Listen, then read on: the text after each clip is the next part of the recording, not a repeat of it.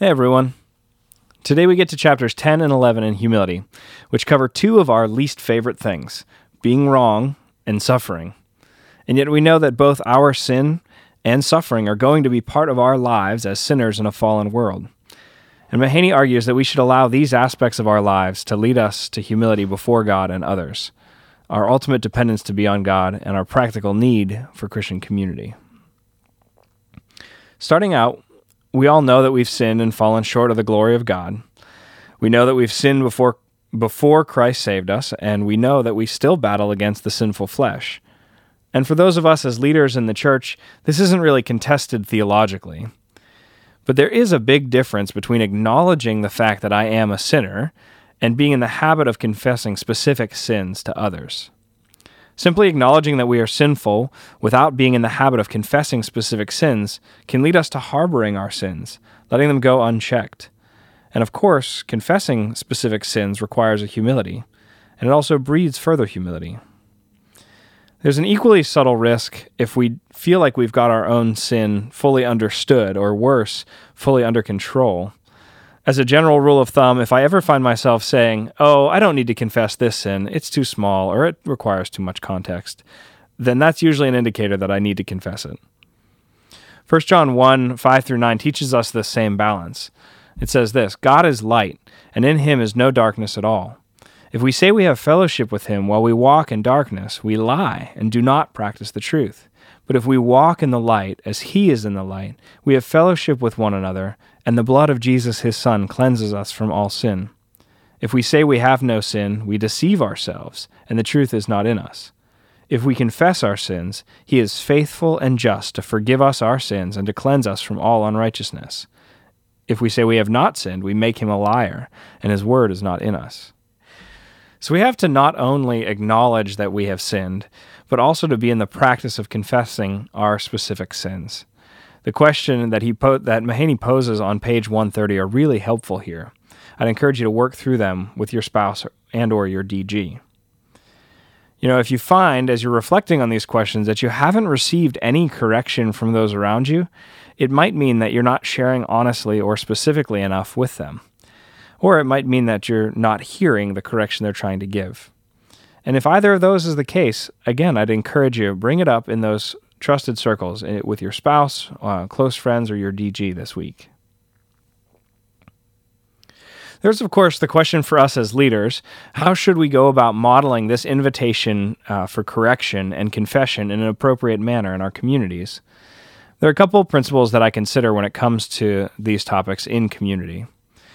First, before we launch into any personal invitations for corrections or before we correct others, it's important that we've talked about why we correct and how we correct others.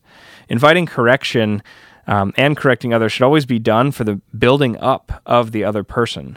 It should be always spoken truthfully in love, and it should be spoken with the plank eye humility, uh, where we are concerned with the other person's well being above our own.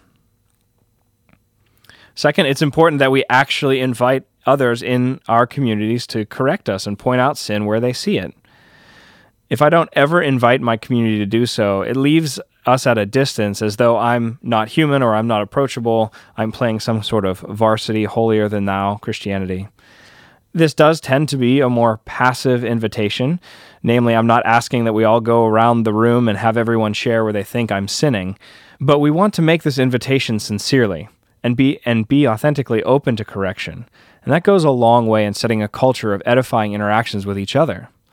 It also helps when you see an area in someone else that needs correction that they understand the heart of that correction is for their good and then that you're not apart from that either.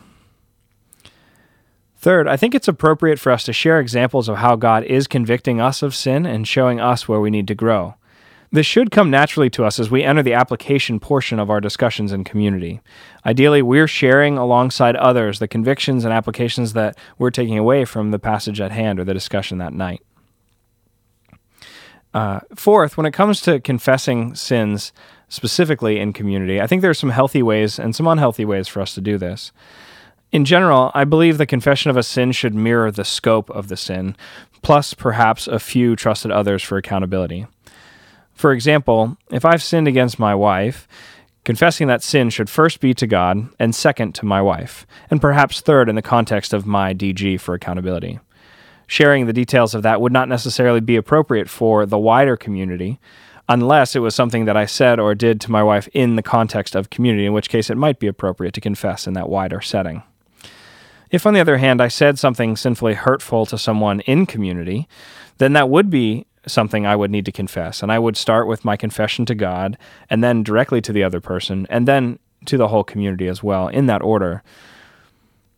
I'm mindful, too, that any confession of my sin does not lead others astray, nor cause me to sin further.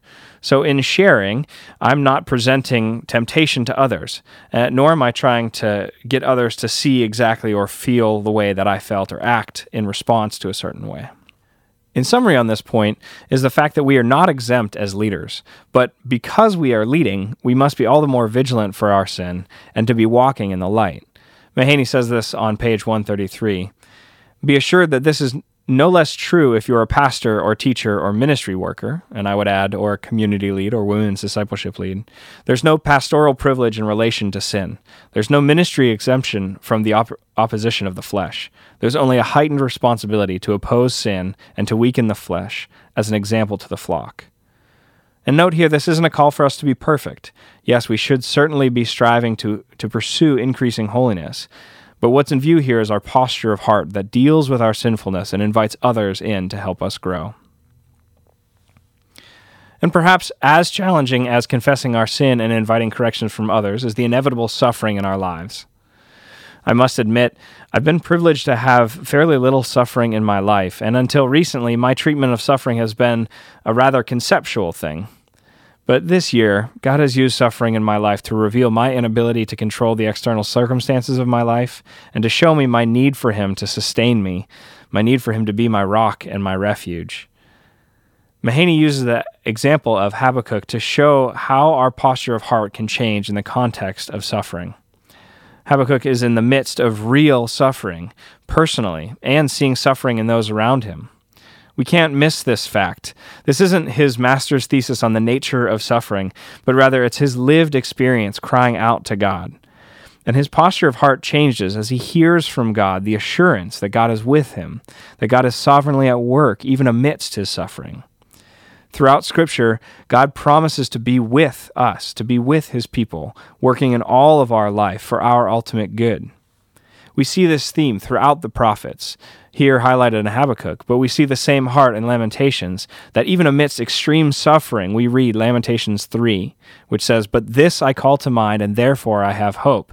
The steadfast love of the Lord never ceases. His mercies never come to an end. They are new every morning. Great is your faithfulness. The Lord is my portion, says my soul. Therefore I will hope in him. The Lord is good to those who wait for him, to the soul who seeks him. It is good that one should wait quietly for the salvation of the Lord. We see this same promise throughout the Psalms as David cries out in distress or lament as a remind and is reminded of God's faithfulness. Psalm 22 as one example starts with this cry, "My God, my God, why have you forsaken me? Why are you so far from saving me from the words of my groaning? Oh my God, I cry day by day, but you do not answer, and by night I find no rest. But it continues with this Yet you are holy, enthroned on the praises of Israel. In you our fathers trusted. They trusted, and you delivered them. To you they cried out and were rescued. In you they trusted and were not put to shame. And of course, we see this in Jesus' life and his commandments as well. Jesus tells us plainly that we will face suffering and tribulation as his followers, but we should take heart because he has conquered the world. We see in the Great Commission, the last thing that Jesus says to his disciples before he ascends to heaven, that he sends us and promises to be with us. Go therefore and make disciples of all nations, baptizing them in the name of the Father and the Son and the Holy Spirit, teaching them to observe all that I have commanded you. And behold, I am with you always to the end of the age. So God's presence to us is a real comfort in our suffering to know that we're not alone, to know that God is still sovereign over everything, and that He is good and wants our ultimate good and is working even these hard things to our ultimate good. And so, as suffering inevitably comes to us, we have a choice in how we respond. We can allow suffering to harden our hearts and our own pride and entitlement, or we can allow our suffering to draw us closer to God in humility. And when we draw close to Him, we rely on Him as our shield and our strength, our stronghold and our refuge. And not only is that good for us, but it's good for those around us. As our communities see us trusting in God, by God's grace, it can build their faith and trust as well. So that's part of my prayer for us all as we talk through these things. Please pray with me now. Father, thank you for these reminders that our suffering and our sin is not outside of your sovereign control. Thank you for promising to be with us in our suffering and to be near us as we confess our sins. I pray, Lord, that you would indeed be near to us and allow us to see ourselves rightly, inviting others in uh, to help us see our sin more clearly. I pray that you'd continue to work in the lives of these men and women and through them in their communities, that they might walk humbly with each other. I pray that you would build up our communities, build up our body uh, to be places of deep encouragement to your glory and the good of all that are involved. In Jesus' name, amen.